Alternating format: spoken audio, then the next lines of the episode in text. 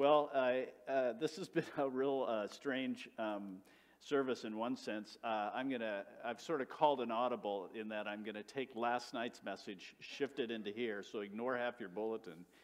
Um, but in in the sort of humorous thing that the Lord does so frequently, the song we just sang is a perfect setup which was not the song we were going to sing last night, and it was supposed to go with a different. I mean, anyway, you get it. Um, so here we are uh, talking about Christmas again. For preachers, it's always a difficulty, Christmas and Easter, because they're such familiar themes. And so, do you just say the same thing over, which is probably good because I don't remember what I said last week. But, um, but I, as I sort of uh, thought about this Christmas Eve coming up, I thought about how familiar this story is to us and how familiar the pieces of the story are to us. You know, a baby, a manger, uh, Mary and Joseph, a tax census, um, no room at the inn, the town of Bethlehem, all these sort of things that uh, even people who aren't church people could probably recite on a, on a typical quiz. Uh, and yet, we who know the Lord and who know this word that He's given to us, we recognize that there's no um, insignificant detail in all these pieces. There's something, the manger says something about uh, the baby. Mary and Joseph say something about the baby. The tax census does. Um, everything does. Uh, the shepherds uh, say something about the baby. Today, I want to focus on one feature that doesn't always get a lot of attention, and that is these angels that show up in the field. So, when you think of angels, what do you uh, think of? Let me read to you a very familiar verse Luke chapter 2, verse 8. In that same region, there were shepherds out in the field, keeping watch over their flock by night, and an angel of the Lord appeared to them. Now, for some of us, we hear that statement and we think of Charlie Brown's Christmas uh, and the school play that went on. And when you think of angels, what do you think of? You know, do you think of the chubby cherubs that kind of always get a lot of media attention? Or maybe some people think of clumsy Clarence from It's a Wonderful Life. Um, uh, the guardian angel concept, is that even true? Um, Frankly, I think a lot of times when it comes right down to it, not what we say on paper, but there's a sense in which angels are in the same category as Santa. Uh, they're really not real, and we don't live as though they're real. But what's interesting is the first thing that happens when this angel, a single angel of the Lord, appears in verse 9 of, of Luke chapter 2. It says, The glory of the Lord appeared with that angel, and it basically, in the midst of this dark field, turned on light. And as a result, what do we hear about the shepherds? The same thing we hear almost every single time an angel unveils itself. They were scared, and they weren't just scared, it says they were filled with great fear. And so, what's the first words out of the angel's mouth? So frequently, do not fear. Uh, and so, we have this uh, rather uh, uh huge uh, drama going on with just the appearance of one angel. And then a couple verses later, verse 13, suddenly with that one angel, there was a multitude of angels. In other words, thousands and thousands of them. These angels, we should be thinking of them not as these chubby cherubs, but we should be thinking of them as this cosmic spiritual force that periodically suddenly shows up, just suddenly out of nowhere, shows up in the Bible, shattering everything we think that is really real. It's really a better picture would be for them to be seen in a painting as an angelic SWAT team. That's really much more what's going on here. In fact, if you want to get a sense of what's happening to the shepherds, I actually think there's a connection between what happened in this field to some unnamed shepherds and what Daniel himself said hundreds of years before in the book of Daniel, the prophecy. And it comes in Daniel chapter 7. Daniel has a vision, he's this Jewish prophet. Daniel 7, verse 9 says, I looked, and up in the heavens I saw thrones were placed there and then the Ancient of Days, which was the name for God, the Ancient of Days, took his seat. He sees this huge courtroom, and there's God on his throne. And then there's this description of God. His clothing was white as snow, the hair of his head like pure wool. His throne was fiery flames, its wheels were burning fire. A stream of fire issued and came out from before him. So there's this picture of this radiantly pure and, and radiantly uh, wise, that's the, the sense of Ancient of Days, this majestic authority that's just uh, uh, flowing out of this courtroom. And of course, what does a, a courtroom happen there? Well, there, there's judgments that are made. And it says, uh, around this courtroom were thousands and thousands of angels. They served him. 10,000 times 10,000 stood before him. Do you get the sense that Daniel just loses count? There's just that many of them. And you, you almost get a sense that he doesn't know what he's more wowed by or overwhelmed by the vision of God or these angels. It says the court sat in judgment and then the books were open. And then, uh, interestingly, in this same scene, two things happen afterwards. In verse 11, I looked, and then because of the sound of the great words that the horn was speaking, the, uh, I noticed that beast, the beast was killed and its body destroyed, and it was given over to be burned with fire. As for the rest of the beasts, their dominion was taken away, but their lives were prolonged for a season and a time. And at this point, you're probably thinking, what in the world? Where is he going with all of this? you know, what are all these beasts and demons? Just, you don't need to know all of that. I'm just bringing in a, a side film for just a moment to show you that in this courtroom, what Daniel sees is not only this picture of this majestic authority uh, that demands respect, he, see, he foresees the future when all that represents evil will be destroyed. It's as though in seeing the courtroom, it's the beginning of the end of evil. And then all of this sets up for these two verses related to Christmas. I saw in the night visions, and behold, with the clouds of heaven there came one like a son of man. And he came to the Ancient of Days and was presented before him. And to him was given dominion and glory and a kingdom that all peoples, all nations, all languages should serve him. His dominion is an everlasting dominion which shall not pass away, and his kingdom one that shall not be destroyed. So, what's Daniel seeing? Daniel is in the presence of God in his courtroom, and a massive decision has just been made God has crowned the Son of Man king over all kingdoms.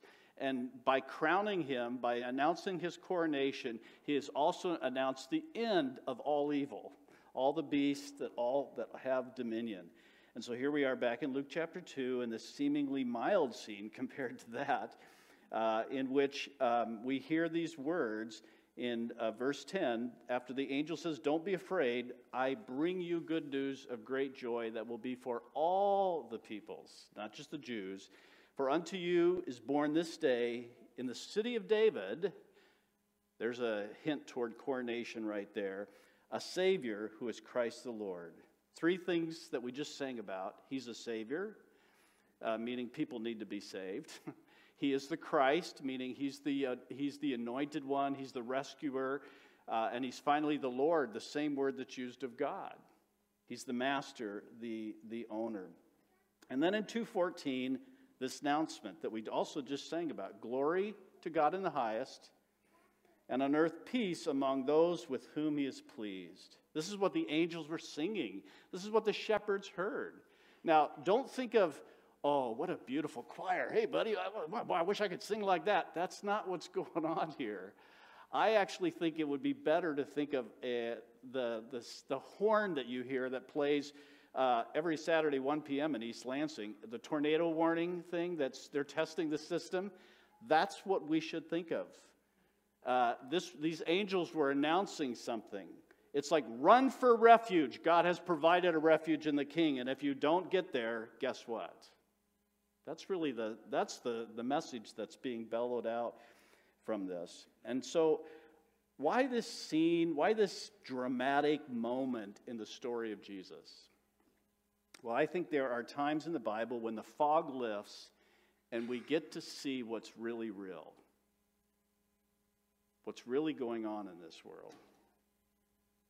And I think that helps. It's meant to remind us, just like it reminded the shepherds, it's meant to protect us from a what I call a puppy view of Christmas. You know, Jesus in the manger. Oh, isn't that cute? There's nothing cute about Christmas.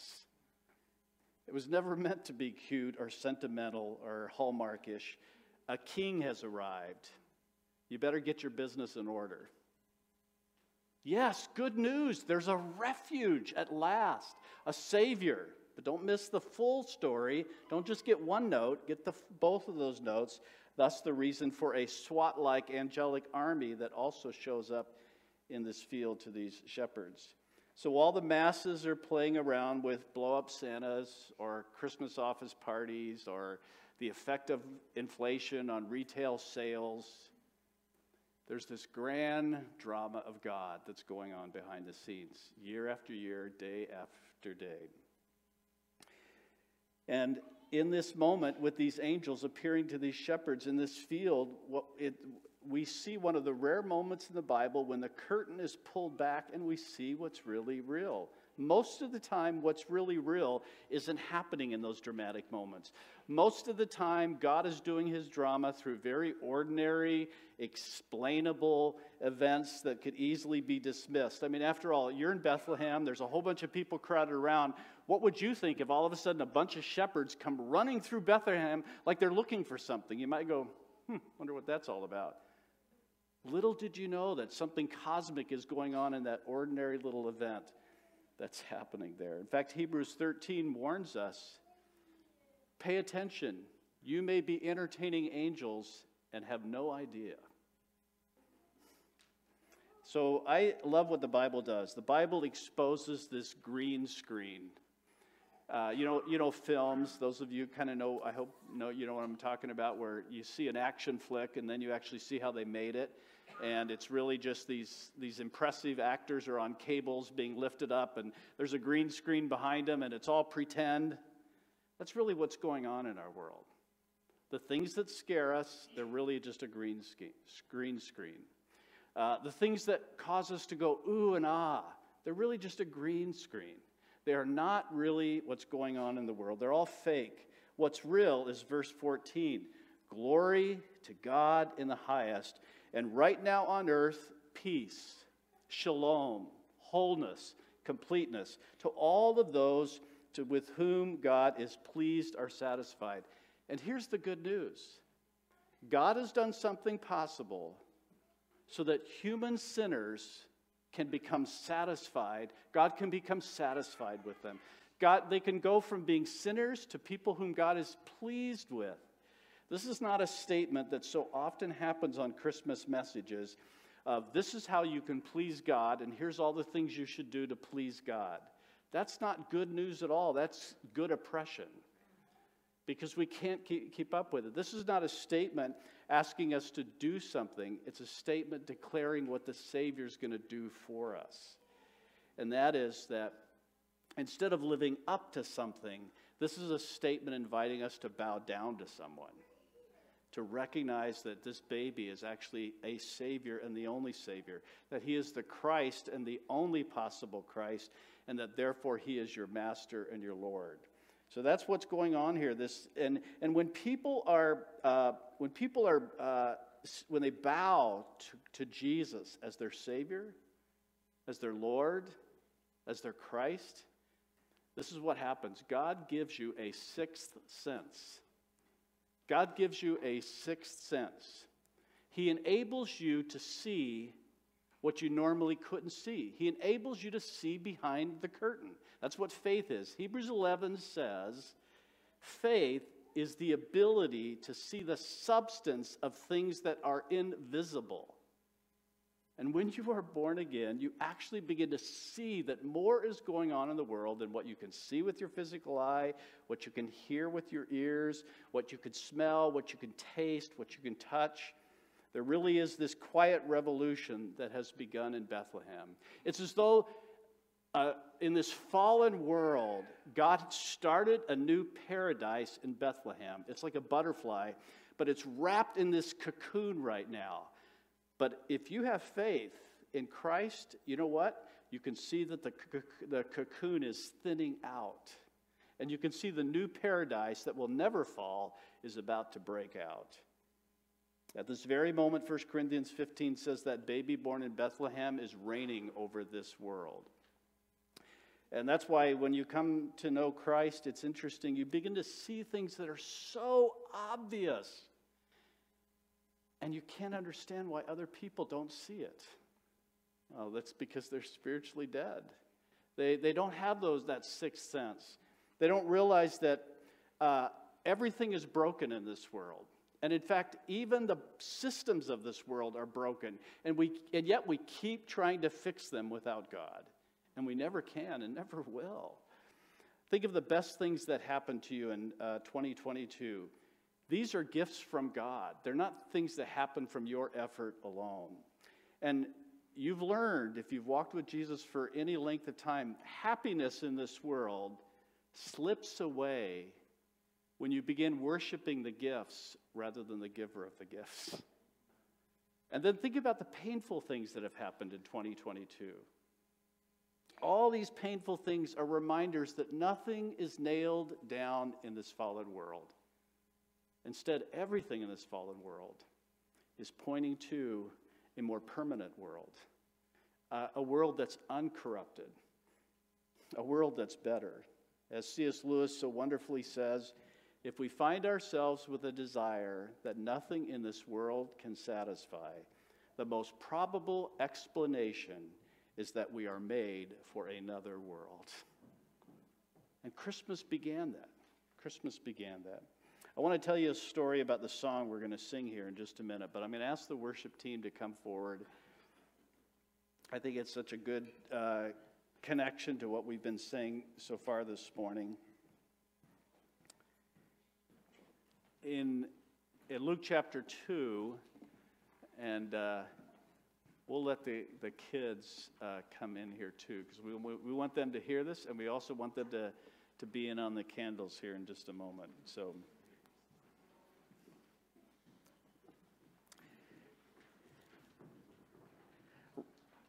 So, again, right after this angel says to the shepherds, Don't be afraid, he gives the announcement. And he says, Today for you in the city of David has been born a Savior a Savior for all people. Uh, and the reason he's a Savior for all people is all people need saving. That's a fairly obvious conclusion. So I want to tell you the story um, about a guy who uh, became part of that. His name was Isaac Watts. Uh, he grew up in the 1600s. And um, he had a hard life. Uh, he had a hard life because, first of all, for a lot of his younger years, he didn't have a father around. His father was a preacher, and his father wasn't a legalized preacher in the Church of England. And so um, he was in jail a lot of the times for illegally preaching. And in the process, uh, strangely enough, Isaac Watts followed his, in his father's footsteps and also became a pastor. So at age 28, he inherits a church that used to be 170, a decent sized church in that day, uh, and it had shrunk down to 70. So it was going in the wrong direction and uh, Isaac Watts took that over. On top of that, Isaac was sick most of his life.